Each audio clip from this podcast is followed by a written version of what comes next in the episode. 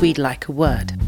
about getting your books on Radio 4. You're listening to We'd Like a Word with me, Paul Waters, And me, Stevyn Colgan.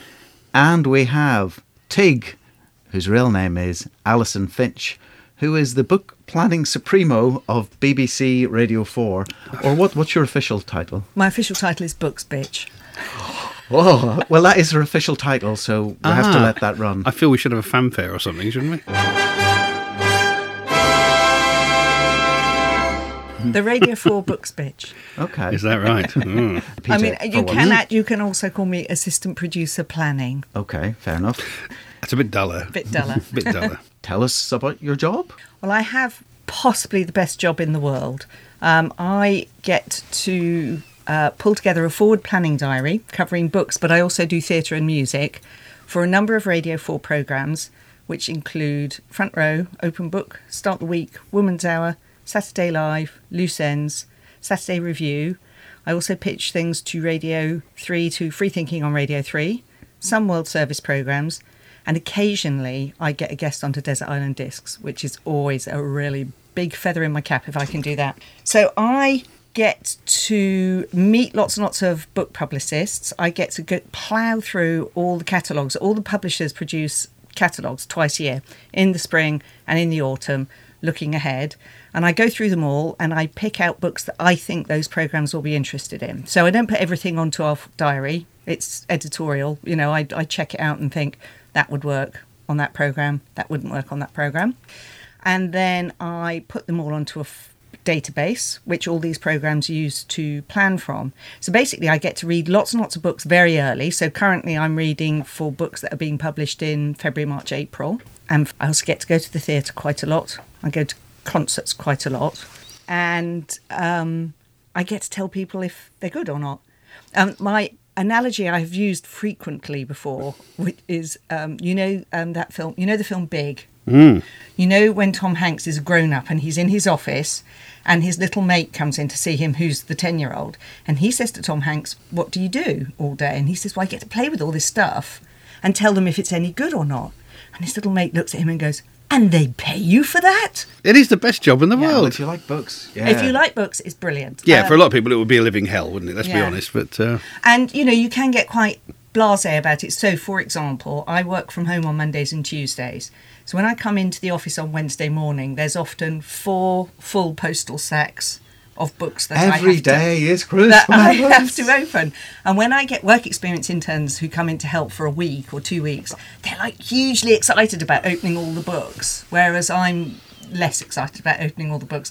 I'm I'm become very short with publicists who send me books that are very difficult to open, packages that are difficult to open. Oh, like fancy gimmicky things. fancy gimmicky things, and when you tear them open and lots of glitter falls on the floor. oh no, no I mean, no. then uh, you know any book that comes in a shiny pink cover that you know is not going to recycle because I've got quite on my high horse about that now. Good. I say to publicists, I want things in cardboard or paper, paper envelope is fine. When did you last buy a book?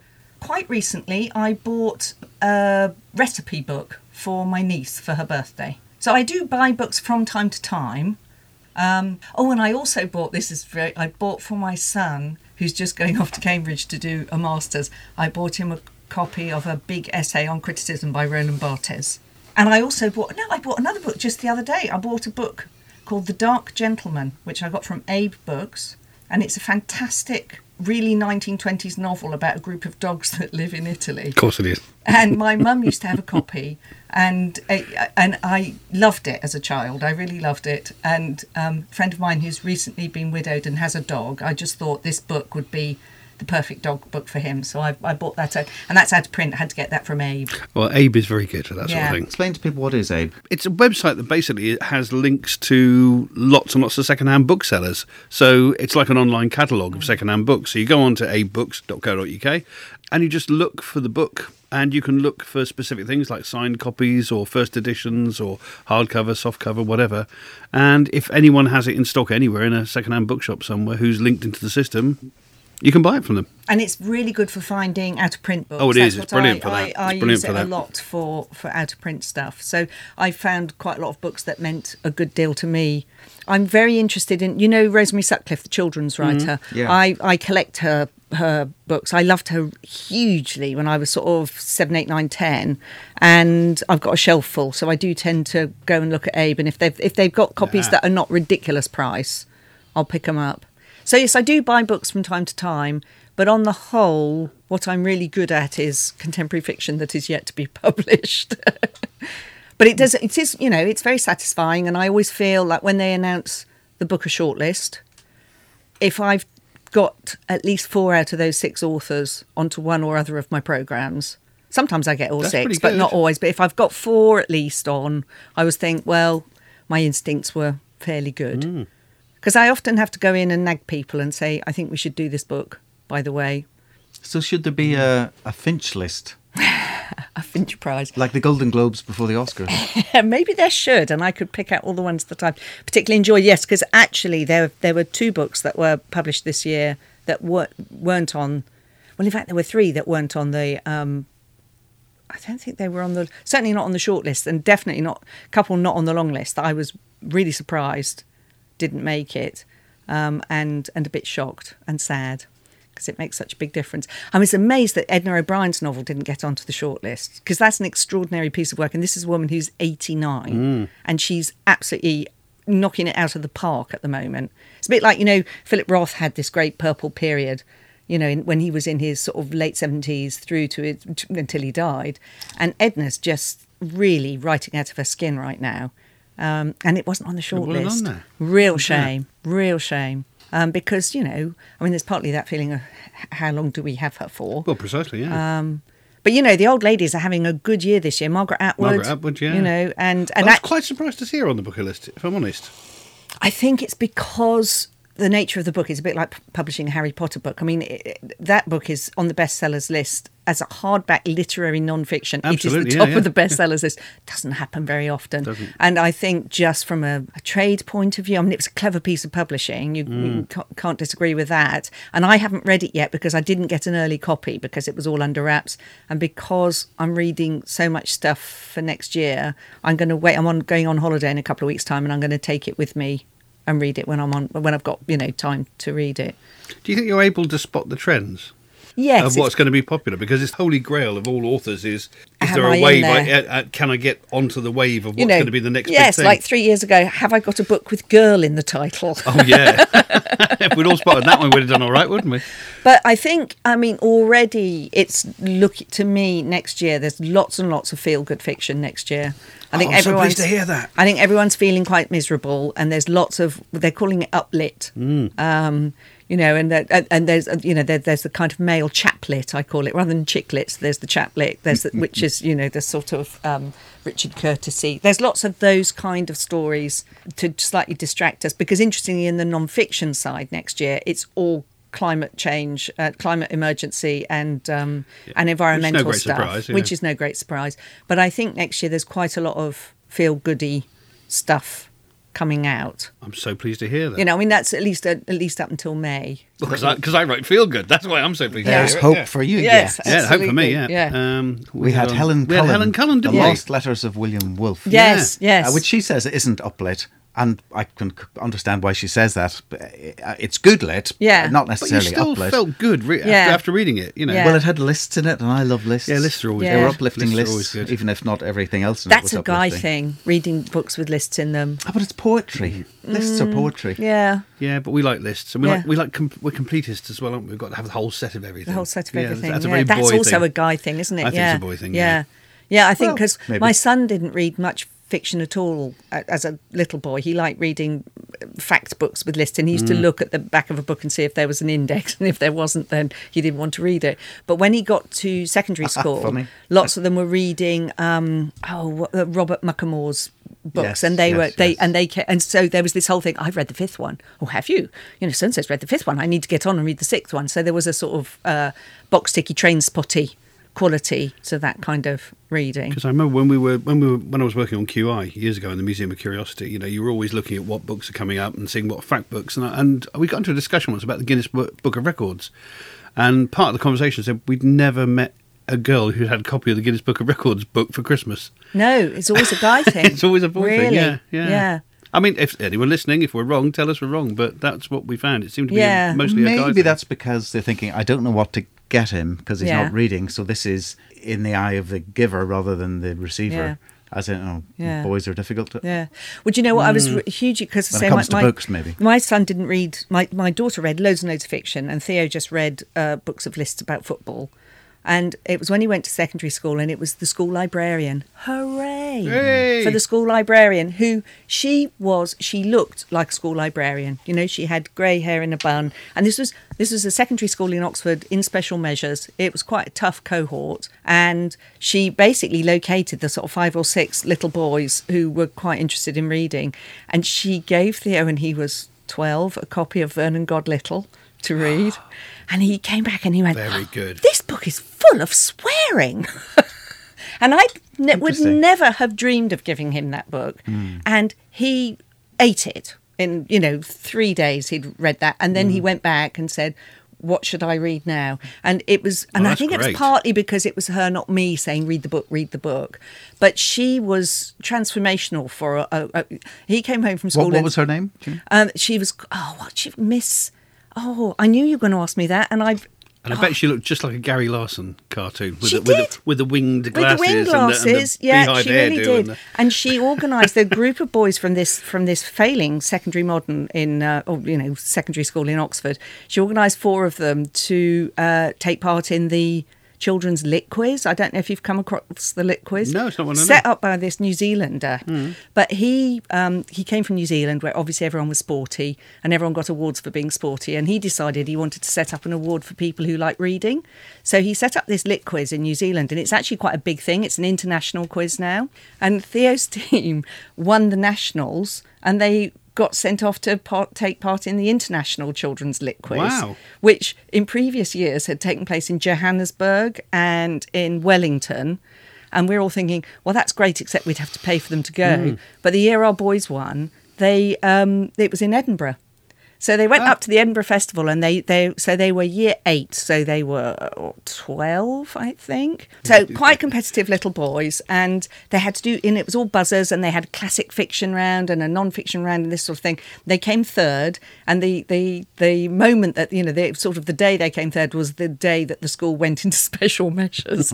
um, So what was the name of the school? always away. at, at his school, Wheatley Park School in Oxford. Okay, so Wheatley Park School, Yeah. the librarian there. Yeah. We celebrate you. We, We do salute you. indeed. We We, salute you. totally salute you. And two of those boys went off to Oxbridge.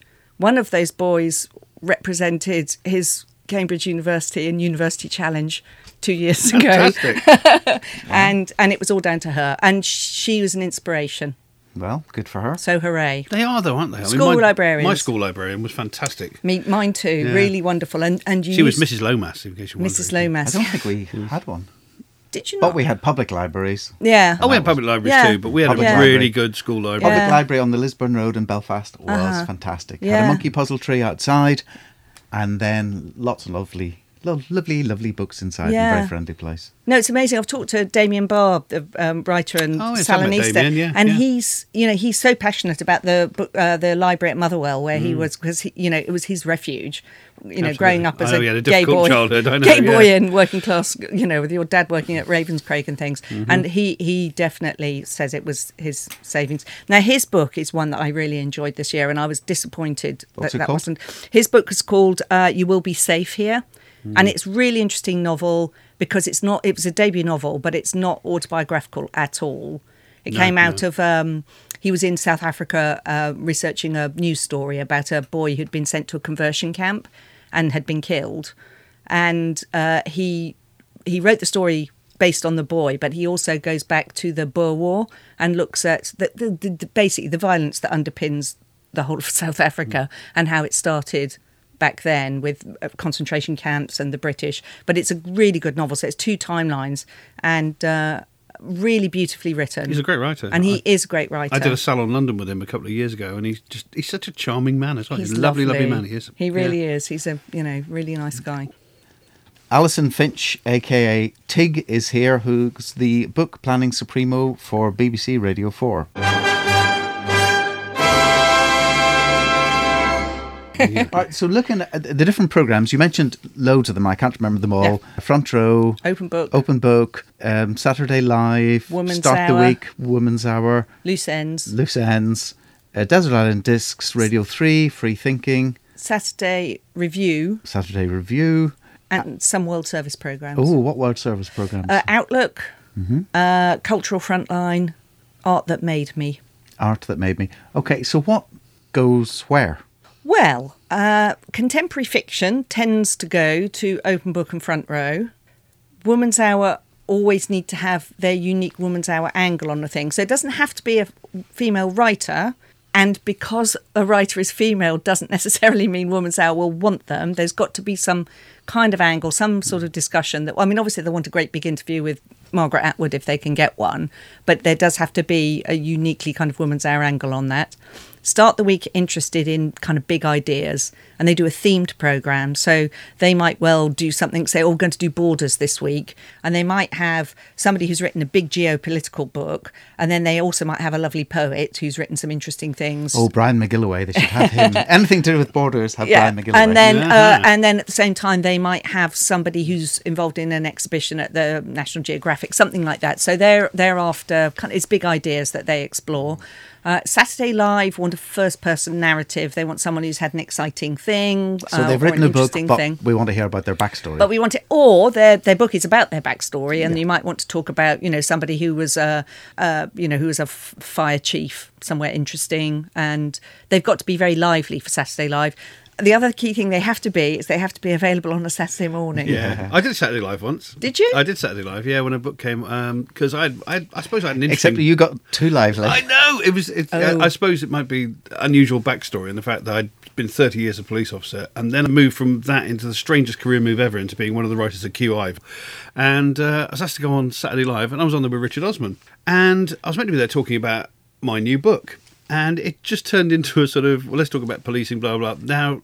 Uh, what's it like working on QI? Oh, it's much better working on Pointless. It it turned into a QI versus Pointless. So and at the Stevyn end of Colgan, it, QI versus Richard So Osman, there was, pointless. So No. there was beef in the studio, was there? Richard and I, we get on very well. He's a lovely man, and uh, He's but- got a novel out next He year. has, I know he has, yeah. well, he was going to do a cover quote from my last book, but he says, No, I'm not reading your crime book because you know what you're talking about. He said, I'll, I'll do it for the next one. But, um, but yeah, it, we got to the end of the show and suddenly realised I hadn't mentioned my book at all.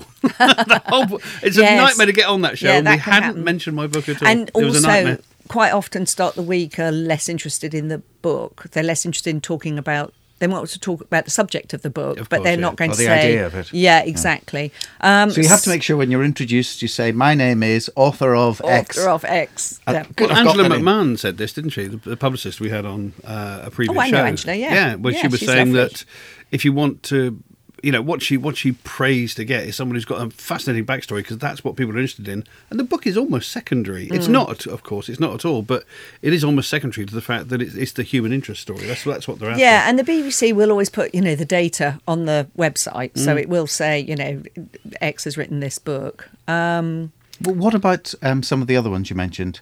Radio Three. What do they look for? Free thinking again, it's very ideas based, but um, there, I mean, to be honest, free thinking is a terrific listen. Thoroughly recommend it to all the listeners, and it is a real. You don't know really what you're going to get every day because you could get a big discussion about the CIA, which could even be based on a film. And there's an actress in who's very interesting speaker, and she can talk about the prep that she did. And they'll. Uh, it kind of. It really depends on who's presenting the program and they can look at very political things. They can look at really cultural things. It's quite highbrow, but it's really a great It's a very good show. It's 45 minutes, so they've got time. It's got time to breathe. You know what? Some of the half-hour programs, like Open Book and Front Row, it's terrific. They've got an author on, but sometimes they get six minutes on mm. air.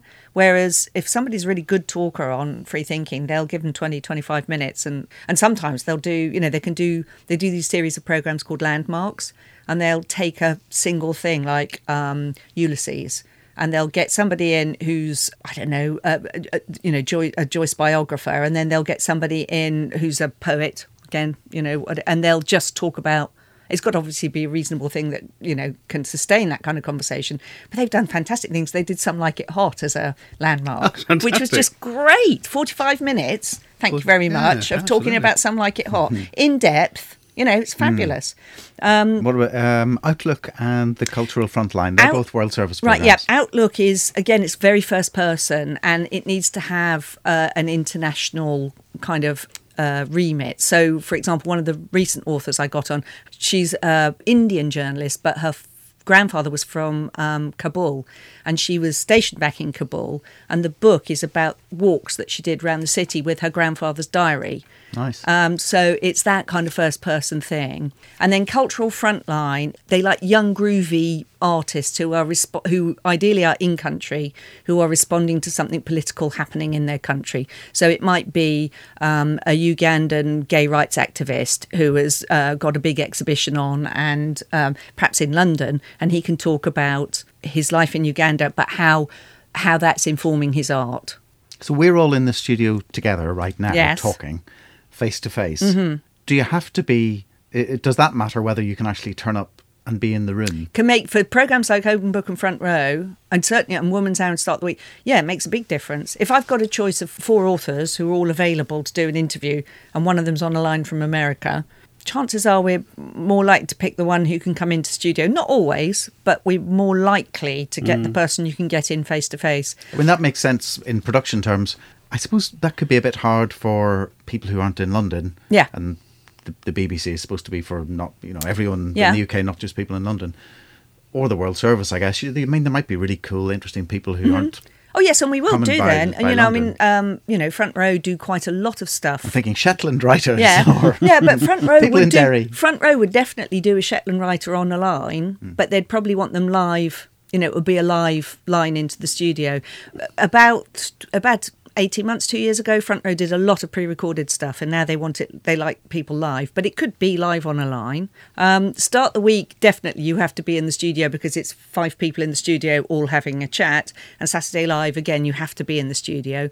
But open book and front row are both happy to do pro recs. Woman's Hour will do. We'll have a discussion with someone on a line in Manchester, someone on a line in you know, and and for example, when the um, abortion uh, rights, the uh, Repeal the Eighth. Repeal the Eighth. Republic of Ireland. uh, they went to Dublin and did the whole program from there. So often there'll be a good reason to go somewhere and do a whole program from Oh, and somewhere. you used you said pre-rec at one stage, so that's like a recorded Yeah.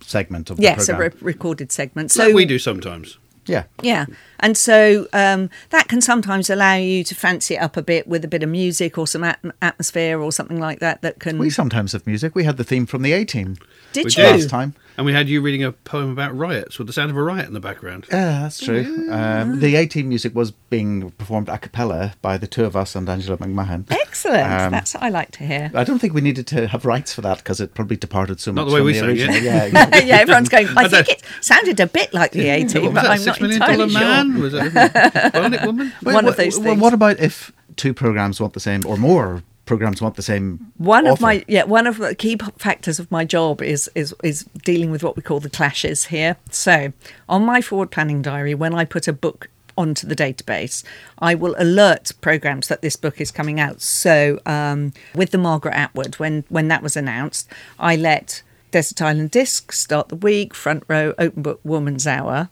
know that the book was coming out. So you're already thinking, hmm, these she's a good fit for these. Yeah. ones, and I'm going to exclude these other ones. Yeah. I'm going to narrow it down a bit. Well, I'm just thinking. Um, they might still ask about it. I yeah, suppose. they could. And in fact, I put uh, Saturday Live have a segment of their program called Inheritance Tracks, and quite a lot of big name authors who I think are unlikely to be around on a Saturday morning. I'm very happy to let, especially if they're women or people of colour, because these are all diverse voices that. It's quite difficult to get onto the radio. I'll always let Saturday Live know, and they'll quite often record an, an inheritance track segment with the author when they come in to do another interview. So, what happens then is the programs then come back and go, Oh, yes, please, we want that person. And uh, so I can then go, we have a weekly meeting, editorial meeting on Wednesdays when I go with my colleagues who cover film and visual arts and television. And we sit down with the editors of all of these programs and say, Margaret Atwood is available on these particular days because at, th- at this point, my it's part of my job is to find out what her availability is. When she here, you know, is she around on a Monday morning? Because if she's not around on a Monday morning, she can't do start the week anyway. So course. that's discounted.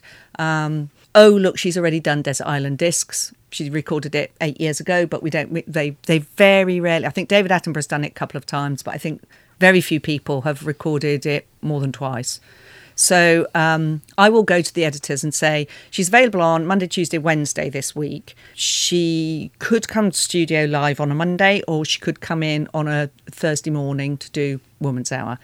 And the editors then, it's much higher up the food chain than me, will have a discussion about where they want that author to appear. So have a discussion. Yes. Is it, is, it a, is it a bear pit?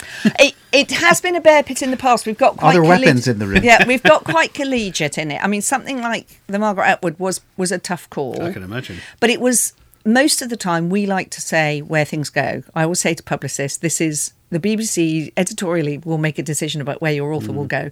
And they say, well, doesn't the author have anything to say? Any, you know, they, they not have a dog in the fight. And we have to say, no, they don't. Uh, Like the- they might say, "Oh, I always love listening to Yeah. such and such a program." So, for example, there is quite a big name um, female novelist who always wants to do front row, and they always want to be interviewed by a particular front row presenter. Okay. And um, and they quite often feature on shortlists. And we had a big fight because this this author had done front row with this presenter three times. And start the weekend women's hour both very keen to get this author on. So we went to the publicist and said it's not front row's not on the table. It's start the week or women's hour. And they said our author won't talk to those programs. And we said we won't talk to your author then. And that particular author did not get any radio 4 for that particular book. And i suspect her publicist was hauled over the coals over that. Although it was the author to blame, kind of thing. yeah Expressing their preference. but Yeah. it was the author exp- expressing their preference and um but in the end they didn't get radio 4 and radio 4 sells books like almost nothing else and it was a mistake and interestingly when this author had another book out they came and did start the week How odd.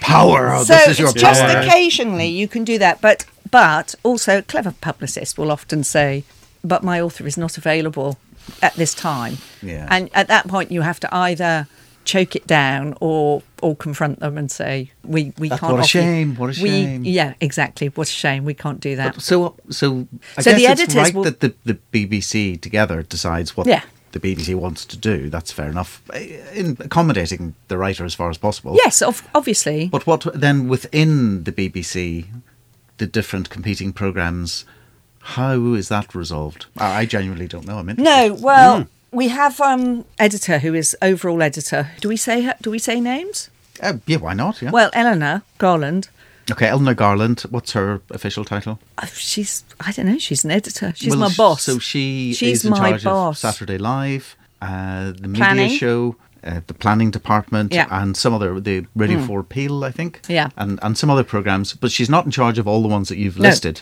No. Uh, and in fact, some of them are, are Yeah. on other networks. Yeah. So I suppose she could decide if it's programs within her family. No, she's the head of planning, so she's the one that says. So she will say at the meeting, "We have a thing called last ons. Where was this author last on?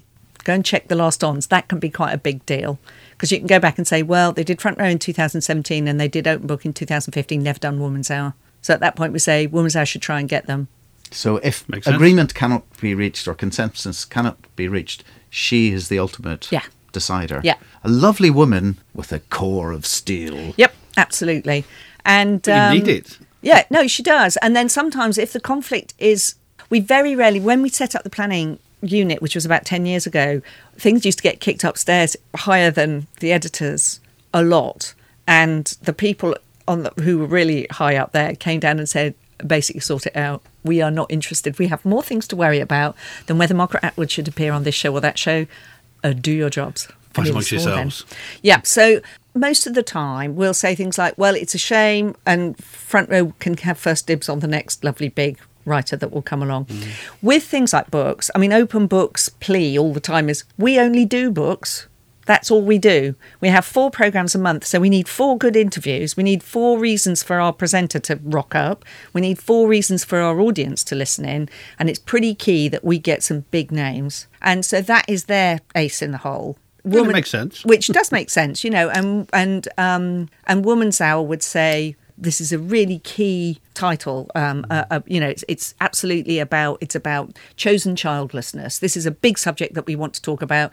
She's written a novel about it. She's a really huge writer, and we want to get her on. So they can make that argument. Front row will say we're the program that the audience are coming to hear the key cultural news for the you know, for the week, and she should come here and start the week. You know, they say we have the biggest audience. We are the calling card for Radio Four. We kick the thing off on Monday morning. This is where people are going to come, and we should have the big names here. And the publicists will know which shows they want their people Yeah. on as well, won't they? Of so course. yeah, that's uh, So So it's a bit like. Have you read his Dark Materials? yes, yeah.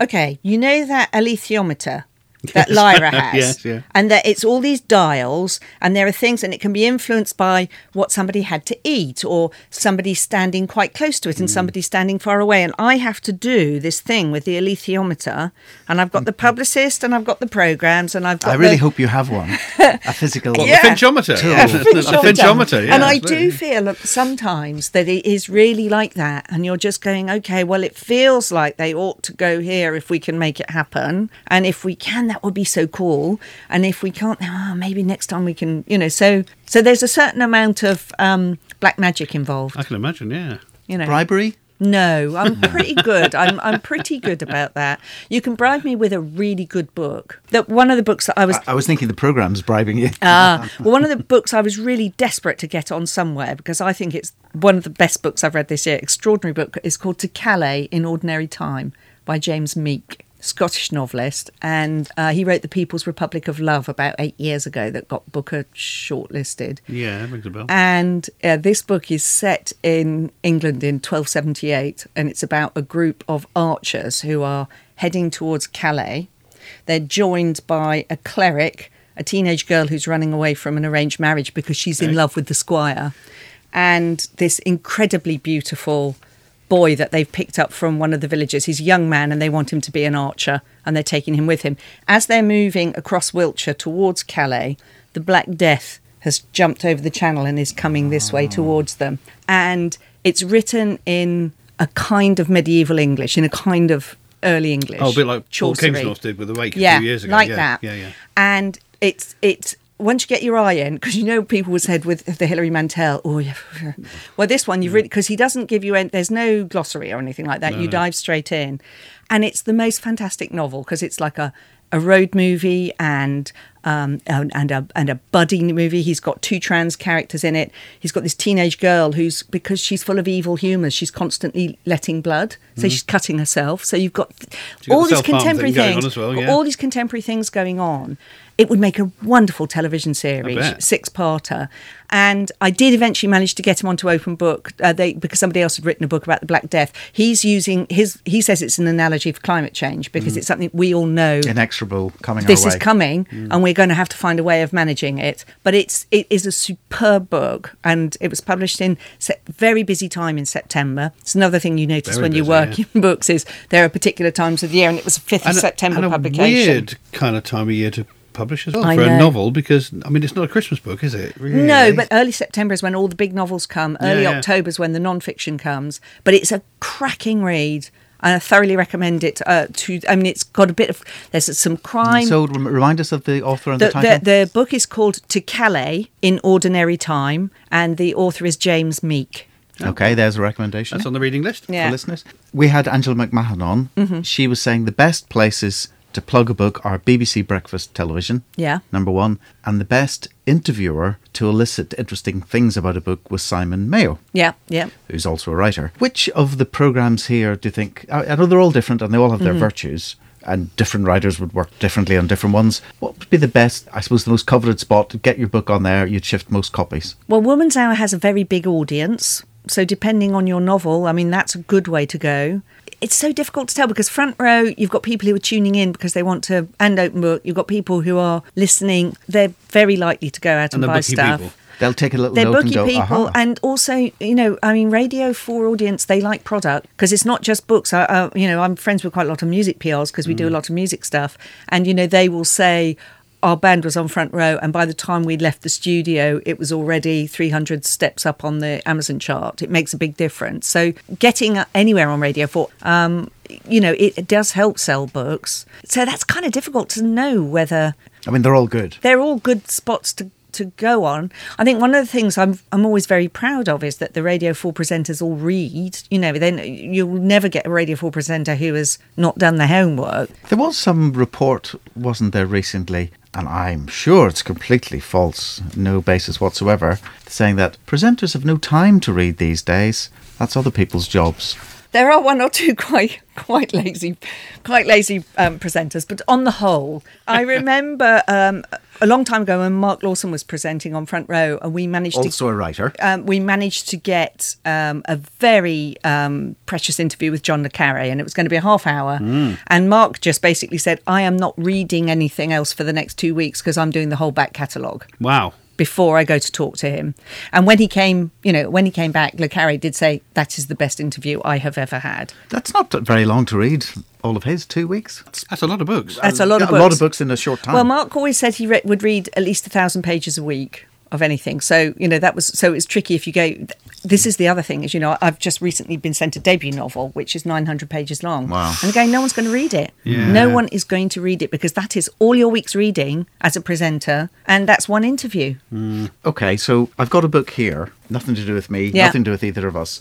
So it's called Stories for South Asian Supergirls by Raj Kaur Khaira, and it's the subtitle is A Treasure Trove of 50 Illustrated Biographies of Amazing South Asian Women, and it's published by Kashi House. And it's got um, got kind of portraits on Yeah. on the right hand Yeah. page, and it's got um, a little potted biography uh, and it's you know it's historical figures like Norah Jones, contemporary singer, Mira Nair, um, or there's a rebel queen from uh, the 1800s, or there's a tech guru, Arundhati Roy is in it. Anyway, loads of kind of South Asian women role models, and it's a really nice object. So I will hand this to you, and you know, say you were wanting to place that on a program, what would be the right place for that? What's Well, what's the process? Well, I would say this is obviously for Woman's Hour, but okay, because I it's would, uplifting for girls. Yeah, but I would also say it's tricky because it's YA.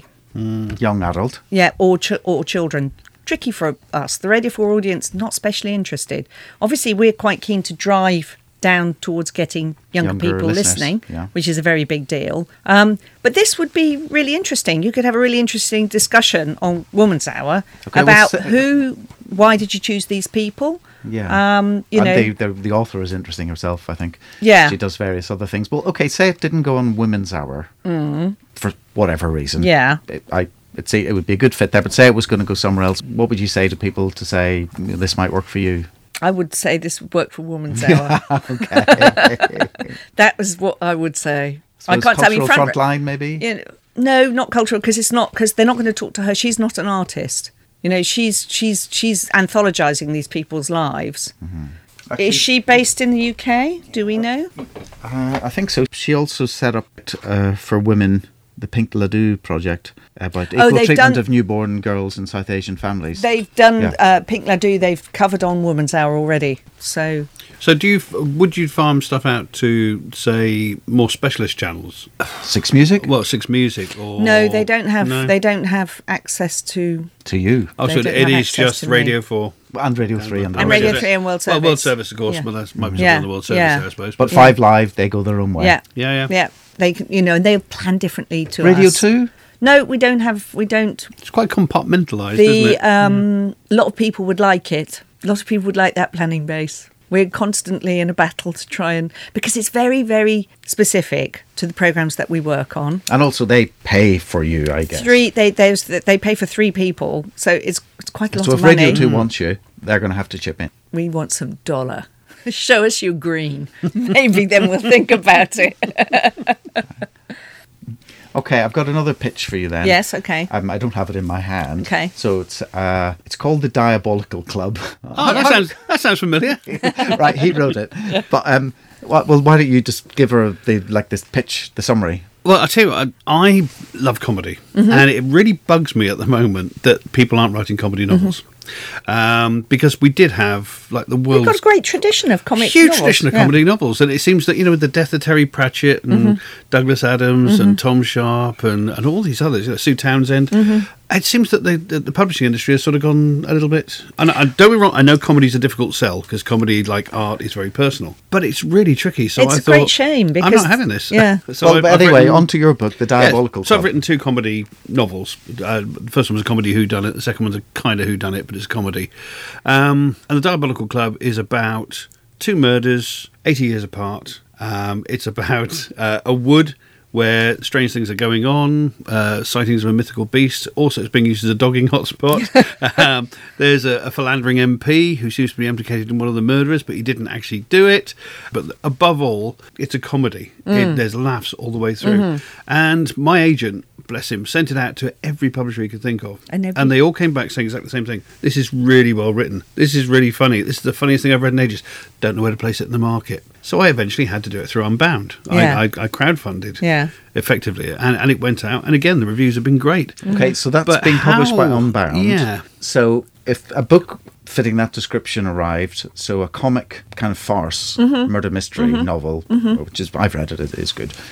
You think, well, interesting backstory. Mm-hmm. QI, Metropolitan Police got up to mischief with Freddie Mercury and various people. Um, okay, probably not for sounds Women's. Hour. You can Yeah. maybe you know wipe out Women's Hour. And you've already done Saturday Live talking about your backstory. We talked about it a little bit, yeah.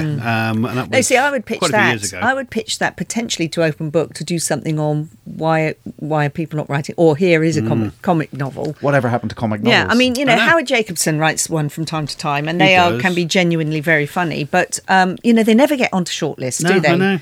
I know. They um, and it's a great shame because um, this is the sort of thing people like reading. well, a couple of years ago, of course, the Wodehouse Prize wasn't even awarded. Yeah, because they true, couldn't yeah. find a book funny because enough. they couldn't find one. Yeah, Which is just Yeah. staggering. And I mean, well done to Hay for starting the Wodehouse Prize. Absolutely, you know yeah, that's yeah. hurrah because and it was know, nice that it came back again with Nina Stibbe last year. But Yeah. uh, but you know there are still people out there who are uh, who are still sort of holding up the flag for comedy. But it, it's really really hard to get comedy. I think people want to laugh. That's the thing. I, I did a th- there's a thing called the Pigeonhole. You come across the Pigeonhole? No. Mm-hmm. It's like an online reading club, and they they agree or they don't agree to take your book on. And then what they do is they publish it in instalments, and the readers can actually comment live as they're reading it. Yeah, yeah. Fascinating, Yeah. and I deliberately stayed back when the when the Diabolical Club went on there. I stayed back and didn't comment because I didn't want them to know I was watching because I wanted them to be honest with their Mm. comments because I thought it might change the way they react if they see I'm there. And what I kept seeing all the time is, oh, it's the funniest thing I've read in ages. Why aren't there more books like this? And I thought, well, if the readers think this, Mm. Yeah. why aren't the publishers and thinking this way? about the place. I'm just desperately trying to remember the name of a book that was published by Blue Moose Books earlier this year that was absolutely hilarious, and it was one of those books that I was snorting with laughter on the. I mean, there have been a couple of uh, you know really very big selling Yeah. comedy novels in the last few years. Obviously, Helen Fielding's last one. Yeah. Uh, and um, oh, what's his name? The guy who wrote the Hundred Year Old Man who climbed out the window Oh, disappeared. um, you know, yes, I, mean. I do, Yeah, I um, mean that that was a huge seller. Yeah, and it's yeah. now being turned into a film with Yeah. Will Ferrell. So and there's um there's a, a Asian writer in London who writes comedy crime novels. Who I can't remember the name of. I'm really sorry. I should I should No, no, have no, come no, no, armed or something. Um, and he's got this guy. His, his his protagonist is just this hopeless loser who just finds himself in terrible situations that he has to try and kind of bumble his way out of. And he's very funny. But yeah, there is not. but shouldn't lot- we all know about this? Yeah, this person? absolutely. Should we all know who the author's name is? I know. Yeah, uh, and there should be a more high profile. I mean, you know, all of the books on on the book, you know, all the book on the sort of literary prize lists are always quite grim. they are. Yeah, yeah. I know. I mean, actually, to Paris in Ordinary Time, as well as being quite grim, has got some really hilariously funny bits in it. Well, Oh, great. Which is which That's is great. you know which is great and and you know you kind of y y and because it's written in Middle English you suddenly you go oh, that's so funny well, um, what would you like to see more of? well I would like to Opening up your big big sack. I would like to see more. Well, what would I like to see more of? I'd like to see fewer books altogether, actually. I'm not going to lie. People say to me, Well, you should write a book. And I go, No, I shouldn't. Um, there's plenty of books out there. I am not about to add to the sum total of human misery by inflicting another book. Oh, okay. At then. least we're not Iceland. They reckon one in ten of the population. Thinks they Writes can a write book, book. yeah, yeah. there has written a book, yeah. So I think there should be fewer better books. Okay. That would and do. So if someone was sending something to you, no glitter, don't wrap it up. Yeah. Just paper or Yeah. cardboard. Anything else? Any other advice? Like maybe the information they send with it or, or something yeah, like it's that. I like have a nice clear. I mean, I get sent a lot of. They're called AIs, which is. But an AI for a book is like a, a, a piece of A4, and it's got some details about the author and hopefully thumbnail about the book, which can give you a bit of an idea of what it's like. And it'll tell you, oh, it's been published on such and such a date, and in these various All the basic territories. information. Basic information. That's a very handy thing to have. Um, I read the first thirty pages of lots and lots of books. So if you are sending me a book, write really good first thirty pages would be a big recommend. I always think opening first sentence. You know, it's got to be something that you'll go, well, that's quite intriguing. I'd like to read a bit more about that. I like reading books about things I I don't know an awful lot about. So I've been enjoying the um, Abir Mukherjee. Mukherjee. Abir Mukherjee. Love his So his first one, I think, was A Rising Man. Yeah, he's got Um, it's the fifth one coming now, I think. Really? Got released. There are at least three anyway. Yeah. And it's a, a British police officer, Captain Wyndham, Who is white? who's white English, and he's in Calcutta, and his assistant is a guy Surendranath, something like. Yeah. But they call him surrender not Surrender Not, yeah. And that's his- Surinder Nat, he's Yeah, called. so- Nat. Yeah, so that's his assistant, and they're in Calcutta in the 19, 1920s. something like that. and yeah. um, Sam has an opium habit. Yeah, he has an that's right. opium habit. They're really very good. and I really like those books because they were telling me uh, something about somewhere I really didn't have very much knowledge of, and I really enjoyed those. I like a novel where I learn things, so I quite like a Michael Frayn novel. Not going to Oh, I lie, love Michael Frayn. You know, he's a good comic Oh, writer, isn't he isn't he? That last one about the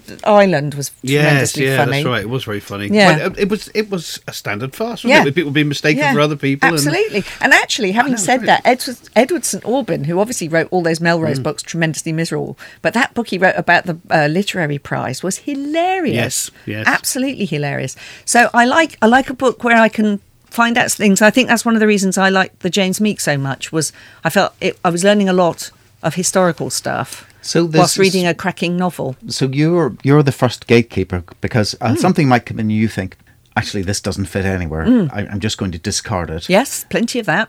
Because, and then a manageable amount will go through. Yeah. Uh, what about books that come from, uh, I, I suppose, not main publishers? Oh, I'm could- really interested in those. I'm really interested in little publishing houses. I feel that I've, That's I, really good to hear. I can, you know, I'm I'm very pleased that we've been covered. So, uh, Blue Moose Books, who are based up in the north of England, can't remember where exactly. I think it might be Whitby. I think he's based in Whitby, and um, they they are doing a lot of really interesting fiction out there. Oh, No Alibis Press. Keep an eye out for them. They're a new imprint in Belfast. yep, yep, okay. And but um, what, but well, I, okay, what I about always then ones that are uh, self-published? don't tend to do much self-publishing. Do they even come to you? I'll sometimes get an envelope with a handwritten note, and I tend to go, mm, That's not. That must be quite difficult because I mean we, we were talking about this on a I think the last show, weren't we? About how many books are going on to Amazon now using their uh, self-publishing thing, and it's it's one book every 1.8 seconds Yeah. I mean, being you added to the pile. Obviously, can't Yeah. cope with you that. can't even look No, at that. can't you? What about digital books? I mean, do you only deal in physical object physical books? object books. They tend to have to have a physical objectivity about them. and they can be paperback or hardback. yeah, That's- that's not- absolutely. I mean, we tend to prefer doing if we're doing a book, we tend to do it on first publication, but it could be a paperback original. We've got Mm. absolutely no problems with that. We're just unlikely to pick it up second time round. Sure. Um, unless there's a very good reason for it. You know, it was a huge bestseller in America, but they were in America for the hardback and they're coming to the UK for the paperback. Yeah, makes sense, You know, yeah. you'll grab them then. But I always, I always like to get smaller presses on the air. You know, I mean, that's kind of that's a big motivator for me. And one of the things you can do, say something like on Open Book, is you could say, "Oh, look, here are three novels that are all dealing with same sort of subject, and one is from Penguin, Mm-hmm. and then the other two are from, you know, one's from Serpent's Tail and one's from." Jacaranda. So let's get all three of them on to talk about why they've It's a written bit like these doing books. a panel at a lit festival. Exactly, Yeah, yeah, yeah, yeah. exactly. So that's a way that you can get quite a lot of books all rounded up. You That's know, clever. at the same time, and we keep an eye on things like independent, um, the Independent Publishers Association prizes. We keep an eye on those sorts of things. So we're quite proactive about covering small presses. That's really good news because the two things that seem to be on the increase at the moment is is small small bespoke breweries and indie Yeah. presses. Yeah. there seems to be a lot Yeah. coming along. You know, and so- I met a really interesting young publicist last week called Jordan from Liverpool, and he was very interesting because he tried to get a job in pub. In publicity, and he couldn't get one, so he set up as he an made his own job, He did. He Yeah. made his own job, and he represents five or six small presses in the north of England. And the you know he he was also really smart because he didn't come and say, "Luh, luh, "Here are all my books." He said, "Here are three books that I think you might be really interested in." He also had obviously listened to all the programs, so he wasn't saying, "I think this book about you know a footballer." Go, you know, would be great on Woman's Hour. He, hmm. this was a man who'd listened to a lot of Unless radio it was a women footballer. yeah, yeah, definitely. But he pitched three books, which all look great. All look like there's lots and lots to talk about. Interesting working class writers from very diverse backgrounds, very different voices for Radio 4. And I reckon my programmes will snap them up. Smart lad. Smart lad. Yeah, really smart boy, really. You know, and it was a it was a real pleasure to meet him because he was very passionate about books, which was because sometimes you know if you're working in a big publishing house and you're on a treadmill, Yeah, it's a sausage factory, yeah, yeah. Yeah. Whereas for him, he was, and you know, and he contacted me. We, he emailed me after we'd met, and he said, "Oh, um, I've subsequently met this author that I thought would be good, and you know, on top of everything else, she's really funny." Hmm. And you just think, well, that's a gift because we're in the business of making great radio. We're not in the business of selling books. If we do that, so be it. But what we want to do is make radio programs that people want to tune in Exactly, and yeah, listen yeah. to. And people want to listen to funny people. People want to listen to intelligent people, you know, and people want to listen to people that sound like them. So if you can find those people, and that's partly what I guess I do, Mm. is look for those voices. Um, one of the things I do as well, on top of my regular job, is I program a lot of proms talks, and I get the opportunity to uh, look at a, a concert that's happening and go, oh look, it's a concert about Nina Simone, and try and find, oh here's a really interesting young Black London poet who's really all of her poems about Nina Simone. Get her on air, and I was very pleased this year with the proms talks that I basically almost everyone I booked was either female or a person of colour on Radio Three to talk about a subject they were passionate about for forty minutes. That's great. hooray. Um, and i so i do that's one of the things i'm very keen to try and i need to get more um, people with disabilities. That's my that's my next project is to try and find you know writers who would like to come or who, who are informed by that and actually dialogue books have got some quite interesting writers mm. who are And this is visible as well as invisible. Yep, yep, Because there's a lot of people writing about uh, depression at the moment. Yeah. moment. There's a lot of people writing about autism at the mm-hmm. moment. it yeah seems. yes that's neurodiverse Absolutely. neurodiverse writers Neurodiversity is the, yeah, absolutely it's right. a, quite a big deal but mm. yeah mm. What was the name of that guy, just uh, for tweeting purposes? oh he's called jordan, Jordan. but i can't Oh, sorry, remember what his Just put in Jordan up north. Yeah, I- on, Jordan on up north, but I can, you know, and I Ah, can okay, send you. I can send you the details Fine, of him fine. because um, I think he was, yeah, he was really Okay, good. grand, and the other thing is that as well that he got a lot of really nice tattoos. I've got some good tattoos. Have you? So we shared some ink stories, and he sent me some stuff about a guy called Sam Steward, who was an American writer who had started off writing lots of gay porn and then became a tattoo artist. Um, Okay. And he has them, and so, um, somebody has written a biography of his, which uh, was shortlisted for the American National Book Award last year. And so Jordan said, I'll send you a copy of the book. So I'm really looking forward to reading that. So have you got any tattoos, Paul? She, um, I'm not telling. hey! I've only got the So one, shy. but it's rather dull. It's, uh, What is it? It's just a Cornish flag Oh, on right. my Cornish arm. flag. bit bit nationalistic, but you know that's actually very nice. Isn't it It's beautiful? lovely. So go on, give us a description. Uh, it's three dog roses and their foliage, and it's got two bees Two on bees, it yeah. because I'm a beekeeper. So um, You're getting an Apiarist. insight into the book planning. We have an apiarist, not somebody who keeps apes. Do you remember what the brain teaser was for last time? It was what's the name of Rebus's dog? And the name of Rebus's dog, it's it was Brillo. It was Brillo. Brillo. It was Brillo. I think we actually covered that. I think there might be another one since. You reckon? Do you remember the one in the kidnapped one? what Right, by there John was one- no, no, No, there was no, no, one we- where the answer was it was a Warren Zevon song. What was that one? Um, uh, kidnapping. Yes, I remember what it was. Okay. Got there. Um, previous show's brain teaser. It was kidnap related because we had uh, Matt Wesolowski and Adrian McKinty, and they both had kidnap. Adrian McKinty. We did. Kidnap related. Yeah, I tell you, we have We all get the 'em big all, we names. get 'em all. Yeah, do. we, uh, it was a kidnap related question because his book The Chain and Matt's The Changeling they both involved kidnapping and uh, both very very good highly recommended and so there was a song a Warren Zevon song kidnapping related and who was the person who was the celeb and I can tell you the song was Roland the Headless Thompson Gunner and it was Patty Hearst Of course. Oh right, Patty okay. Hearst. I will quote you some lyrics from the end of that song. Patty Hearst heard the burst of Roland's Thompson gun and bought it because she was kidnapped, joined the Symbionese Liberation Army, remember. and all that sort of thing. You can you can look it up if you want to know more. And uh, what about this week? You see, we ask our guests to help us with a brain teaser. I'll let you think about that a minute because another one we haven't answered yet. Oh. didn't Helen Cullen ask us what was Mr. Darcy's first name? She did we ever do the answer to that one? Fitzwilliam. It is Fitzwilliam, Yeah. but Very good. It's have we ever revealed that on we air have yet? now. We have now. well, well, thankfully we've, we've got an expert sitting next to us who knew the answer. So there you are. If you were wondering what Mr. Darcy's first name was from Pride and Prejudice, it was Fitzwilliam. And some people did get that. And Oh, they did. Right. That's really yeah. good. She's Oh, well, really t- good. While you're thinking of a brain teaser Oh for this God. week, Okay. I'm going to. No pressure. So Jason Grubbs has been in touch from Michigan in the United States and uh, recommending that we might want to get on um, Jessie Burton. She has a new book out, Yeah. The Confession, and Yeah. he, he's ordered it already Yeah. from Goldsboro Books. Have you read that one yet? Yes, And it's good. Good. Okay. Uh, so she's written children's books as well, and she wrote The Miniaturist. Mm-hmm. Uh, so uh, Which is very good. Uh, And so a terrific television programme. He talks about his own favourite so far this year, The Lost Man by Jane Harper, and also enjoying Inland by Téa Obreht, and Anthony Quinn, William Ryan, Eoin McNamee.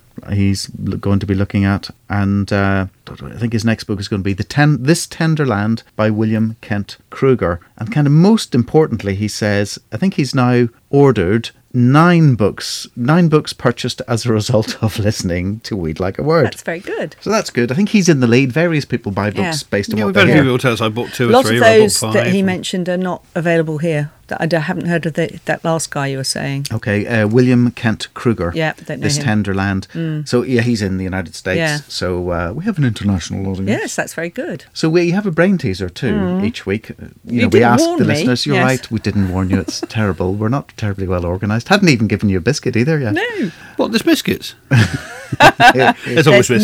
notional There's always biscuits. There's always biscuits. Um, Okay, which author has completed a seasonal quartet of novels this year? so a number. The author has written a number of books. and the- quartet? a quartet. So in the That fourth four, one, Paul. okay, the, but the fourth one was this year. They weren't, weren't all written this year or No, this year. the so the fourth one was out. Finally, In the UK this In year. In the UK this year. That's a good question.